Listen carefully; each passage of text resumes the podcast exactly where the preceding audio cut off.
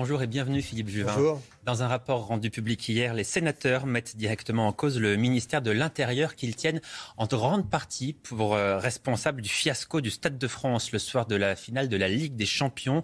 Quelles conséquences et quels enseignements, selon vous, tirez de tout cela? D'abord, ça montre que ce que nous disions dès le soir était vrai. C'est que Gérald Darmanin euh, a menti sur les chiffres. Quand il nous a annoncé, souvenez-vous, ce soir-là, 30 ou 40 000 euh, supporters anglais qui seraient venus sans billets, qui étaient la cause des troubles. On a, tout de suite su que tout cela était faux, mais pourtant la parole publique euh, continuait à se décrédibiliser. En fait, je pense que la, la grande leçon de cette affaire, c'est qu'il faut que la parole publique soit humble, prudente, dise la vérité et n'essaye pas de passer entre les gouttes. Euh, Maintenant, sur le fond, il y a un problème d'ordre public, on l'a bien vu. Euh, la France, je l'espère, euh, va tirer les leçons de cette affaire parce que nous avons les JO. Et on ne va pas, évidemment, devant le monde entier, euh, donner cette impression d'un pays où c'est le foutoir. Est-ce que le gouvernement, la Première ministre, par exemple, doit euh, présenter ses excuses aux, aux- aux supporters qui ont été injustement accusés, les supporters anglais? Ah, Ils est- sont très en colère aujourd'hui. Ah, Il est sûr qu'en Grande-Bretagne, vous avez raison de le souligner, euh, les déclarations du gouvernement euh, qui ont jeté toute la responsabilité sur les supporters anglais qui n'étaient en rien responsables de cette affaire a été très mal vécue. Et, et on voit bien que la question qui se pose, c'est l'image de la France. Il faut Donc des oui, excuses, il faut je que la France pense-. Je pense qu'il serait de bon ton, au moins, que le gouvernement reconnaisse qu'il s'est trompé. Vous dites Gérald Darmanin a, menti. L'opposition de droite dit que Gérald Darmanin ne veut pas nommer les choses, ne veut pas voir les choses parce que les responsables de ces agressions, les responsables de ces débordements, ils sont en grande partie français, ils venaient en grande partie de Seine-Saint-Denis. Si on prend un peu de, recul dans cette affaire, de quoi précisément cette affaire, selon vous, est-elle le symptôme? Elle est le symptôme à la fois euh, de quartiers entiers où il est difficile de faire régner l'ordre républicain. Euh, il est le symptôme d'un- d'un élément extrêmement préoccupant, c'est que désormais en France, il n'est quasiment plus possible d'organiser de grands rassemblements euh, l'esprit tranquille. Moi, j'ai été maire jusqu'à la semaine dernière, euh, maire de la Garenne-Colombe. J'ai toujours fait très attention, de ces dernières années, à ne pas euh, organiser de grands rassemblements, parce que quand vous organisez de grands rassemblements, vous ne savez pas comment ça peut aller. Sorte d'état d'ensauvagement général de la société qui me préoccupe.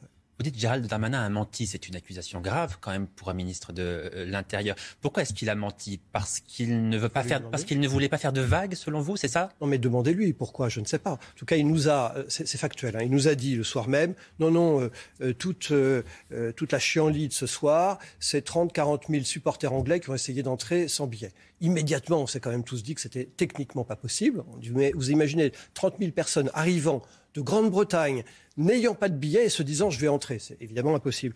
Pourquoi l'a-t-il fait? Je ne sais pas. Peut-être pour cacher les choses et, cacher en fait son échec du maintien de l'ordre. Alors quand je dis menti, euh, où s'est-il trompé? Enfin, la gravité n'est pas la même. Ce qui est, ce qui est certain, c'est que les explications données par euh, la puissance publique étaient fausses. Et pour cela, eh bien, à la puissance publique de dire, au moins nous nous sommes trompés, euh, mais ne pas laisser passer cela comme euh, si ça n'avait pas d'importance. La, la- parole publique doit de nouveau être crue. Et c'est ça le sujet, elle n'est plus crue. Alors Philippe Juvin, le gouvernement a été mis en, en minorité lors des débats sur le projet de loi sanitaire. L'article 2 de ce projet de loi a été rejeté. Il prévoyait notamment que euh, le gouvernement puisse recourir au pass sanitaire pour franchir les frontières françaises. Vous vous êtes abstenu lors du vote sur cet euh, article 2. Une grande partie du groupe LR s'est abstenu ou a même voté contre. Est-ce que vous êtes certain, vous qui êtes médecin, chef des urgences de l'hôpital européen Georges Pompidou, est-ce que le rejet de cet article-là, en, en pleine septième vague, est un bon signal Mais, adressé aux Pardon, ce Français n'est pas tout à fait la, la réalité. D'abord, le texte a été adopté par l'Assemblée nationale. l'article- sans l'article Attendez, 2. Excusez-moi, a été adopté par l'Assemblée nationale grâce à nous, les Républicains. C'est nous qui avons euh, aidé le gouvernement à faire adopter ce texte, alors même que durant la discussion, euh, de très nombreux amendements que nous avons déposés ont même été refusés d'être discutés. Vous voyez, c'est ça le sujet. La question, c'est le discours de la méthode. Alors ensuite, à l'intérieur de ce texte, il y a un article, l'article 2. J'ai pris la parole dans l'hémicycle, euh, le procès verbal peut en témoigner, disant qu'il fallait que nous votions pour l'article 2. Et puis après, il y a eu une discussion qui s'est euh, enchaînée dans l'hémicycle et on a vu tout de suite que le gouvernement, en fait, ne voulait pas écouter. Et euh, toute proposition qui était faite par ceux qui n'étaient pas de la majorité était systématiquement refusé. Et donc il y a un moment où l'Assemblée a dit bah, écoutez, si vous ne voulez pas que le texte soit amendé, si vous ne voulez pas entendre ce qui se dit, je me souviens d'un député de Guyane qui expliquait que quand il revenait de Guyane, il revenait en métropole, il était quasiment parqué, euh, tel du bétail, jusqu'à ce qu'on lui fasse des tests, et il disait c'est indigne. eh bien, il faut, avoir, il faut apporter des réponses. Ce que je vous dis, c'est que c'est une question de méthode. On ne peut pas dire. Ah, on ne peut pas dire. Nous devons, nous devons avoir une question de méthode, Philippe Juvin. Nous devons, nous, devons, devons cet outil-là. Mais absolument. Excusez-moi. D'abord, c'est une première lecture. Je vous rappelle que nous avons voté pour le texte, il ne faut pas l'oublier, les gens ne regardent pas ça. je vous dis simplement que si nous voulons continuer à, gérer notre pays, il va falloir que les, gens de bonne volonté se mettent d'accord et discutent. Nous ne sommes pas aux ordres. Vous comprenez? Euh, La démocratie, ce n'est pas euh, obéir euh, le doigt sur la couture du pantalon à la majorité, c'est que la majorité puisse discuter avec l'opposition et apporter des, propositions intelligentes. J'ai fait des propositions, moi, dans l'hémicycle. Et puis on s'aperçoit qu'un certain nombre des amendements que l'on dépose sont balayés. C'est pas comme ça qu'on Philippe Juvin, ça signifie que vous n'excluez pas, en cas de deuxième lecture, de voter finalement pour cet article 2 qui prévoit l'utilisation possible du pass sanitaire aux frontières. Vous ne l'excluez pas Mais bien entendu, à condition, là encore, qu'on nous entende. Je veux dire qu'on ne peut pas demander à l'opposition de voter les yeux fermés tout ce que la majorité dit. La majorité doit comprendre que désormais, nous allons faire de la co-construction législative. Nous sommes des gens raisonnables mais nous demandons à ce que la majorité le soit aussi et nous écoute. Depuis deux ans, vous avez été assez critique, voire très critique, concernant la, gestion de la crise sanitaire par le gouvernement. Est-ce que vous, vous trouvez qu'il y a eu une évolution de ce point de vue-là, que le gouvernement a appris de ses erreurs, qu'il gère mieux la crise aujourd'hui? D'abord, euh, on apprend tous nos erreurs, et moi-même je fais des erreurs, j'essaye d'y apprendre. Euh, la situation du Covid euh, n'est pas du tout réglée. On voit qu'on a une difficulté euh, majeure avec une reprise du nombre d'hospitalisations sur un hôpital, et ça c'est un élément absolument clair, qui est déjà fragilisé.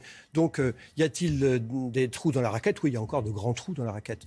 Par exemple, je ne comprends toujours pas pourquoi nous n'avons pas de plan ventilation des bâtiments. C'est un sujet clé. nous parlions de tramway, nous parlions de métro, nous parlions de bus, nous parlions de bâtiments.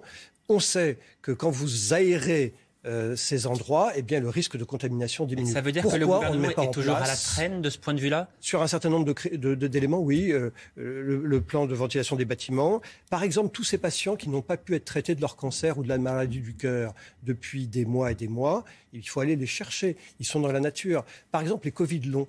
Moi, je suis médecin et je vous dis, quand j'ai quelqu'un qui a un Covid long aujourd'hui, je ne sais pas où l'adresser. Où est le plan Covid long? Il y a des trous dans la raquette, il faut y remédier. Oui, parce que ce que vous dites, Philippe Juvin, est aussi très inquiétant. Vous dites qu'il y a tout un tas de personnes que l'on n'a pas pu soigner pendant cette crise sanitaire, des malades du cancer notamment, dont la prise en charge a été considérablement retardée.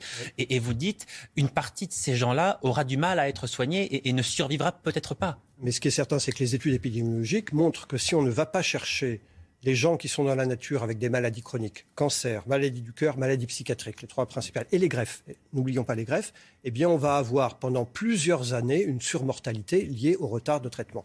Donc ce que je demande au gouvernement sur ce point-là, et à François Braun, qui est un, un ministre de la Santé plein de bonne volonté et que j'apprécie, je lui dis, allons chercher tous ces patients, développons une stratégie nationale pour faire en sorte que les retards de traitement soient comblés.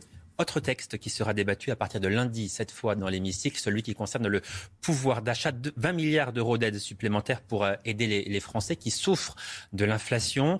Euh, on en connaît les principales dispositions, chèque carburant, chèque euh, alimentaire, revalorisation des pensions de retraite, indexation du point d'indice des, fonctionnaires. Est-ce que vous, en l'état... Déconjugulation de, de, de l'allocation handicapé, effectivement, qui est chère à la droite. Est-ce qu'en l'état, vous voterez ce texte, Philippe Juvin? On verra aussi la manière dont le gouvernement accepte nos amendements. Vous comprenez que nous ne pouvons pas euh, accepter. Il a, fait de nombreux pas vers vous pour l'instant. Les, heures supplémentaires défiscalisées. Il a fait de nombreux pas. Vous venez de l'évoquer. Oui, absolument. Il a fait de nombreux pas. Mais par exemple, sur la hache, allocation adulte handicapé, que nous souhaitons déconjugaliser, contrairement à ce qui a été fait durant euh, ces dernières années. Euh, nous souhaitons que ça soit mis en œuvre rapidement. Le plus rapidement possible, oui, évidemment. Et, nous apprenons que peut-être ça sera fait dans un an et demi. Mais ans. Philippe Juvin, nous attendons des signes. Ce texte, dans sa globalité, de ce que vous venez de nous dire, moi je comprends entre les lignes que pour l'instant, ça vous satisfait plutôt. Et bien sûr. Ça signifie que vous voterez pour s'il vous satisfait. S'il nous satisfait, nous voterons pour. Mais je veux que vous compreniez que nous sommes en train en France de découvrir un truc incroyable qui est le parlementarisme. Il se trouve que l'Assemblée nationale a des pouvoirs et que les pouvoirs ne sont pas euh, décrétés par euh, une majorité qui décide toute seule. La majorité, pendant des années, a décidé toute seule Désormais, elle doit décider d'une manière intelligente avec les autres. Vous savez, le philosophe Alain disait une chose très simple, quand dix personnes qui pensent la même chose se réunissent, elles ne pensent plus. Moi, je propose que euh, nous puissions à plusieurs réfléchir différemment. Philippe Juvin, Caroline Cailleux, la ministre chargée des, territoires, est accusée d'homophobie. En cause, ses déclarations lors du mariage pour tous. Ça date de 2013. Elle affirmait alors que le mariage de personnes de même sexe était, je cite, contre nature. Avant-hier, elle a dit ne pas regretter ses propos. Doit-elle démissionner? J'avoue que je, suis très étonné de, sa prise de parole d'il y a quelques jours. Euh, si elle maintient ses propos, elle doit évidemment partir. Donc il faut qu'elle clarifie les choses. Ou bien elle dit effectivement, il y a dix ans, j'ai dit des bêtises, je me suis trompé, j'ai évolué, j'ai compris, pardon, et c'est réglé. Mais si elle continue à dire qu'elle continue aujourd'hui à croire ce qu'elle a dit en 2013, évidemment, ça me semble totalement incompatible avec l'exercice. Alors elle a un peu rétropédalé depuis en disant que ses propos avaient blessé et qu'elle avait été mal comprise.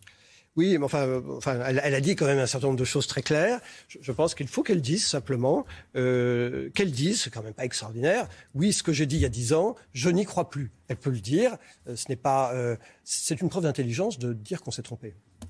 Une enquête a été ouverte hier pour harcèlement et agression euh, sexuelle. Elle fait suite à une plainte déposée contre Éric Coquerel, député La France Insoumise, président de la commission des finances à l'Assemblée euh, nationale. Avec cette enquête euh, ouverte, peut-il rester à son poste selon vous? Bah, Écoutez, d'abord, Coquerel n'est pas du tout dans mon camp politique, donc je ne peux pas être suspect d'amitié politique particulière. Je crois que les procès, ça doit se faire dans les prétoires et pas sur les plateaux de télévision. Donc il n'y a pas, selon vous, de jurisprudence Abad, par exemple, qui, a démissionné sans être mis en examen Absolument. Ça s'appelle la présomption d'innocence. Si nous commençons à faire les procès euh, sur les plateaux de télévision, euh, tout est possible.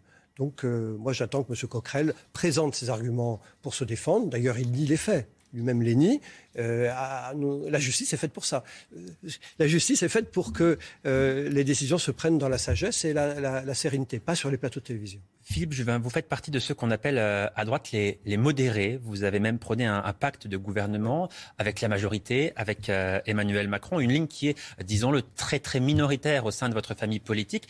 Est-ce que vous auriez votre place au sein du gouvernement? Et moi, depuis des semaines et des semaines, même des mois, je dis que les LR devraient entrer au gouvernement sur la base S-qualité LR, pas en étant des prises de guerre, comme j'entends dire parfois, mais en négociant une ligne.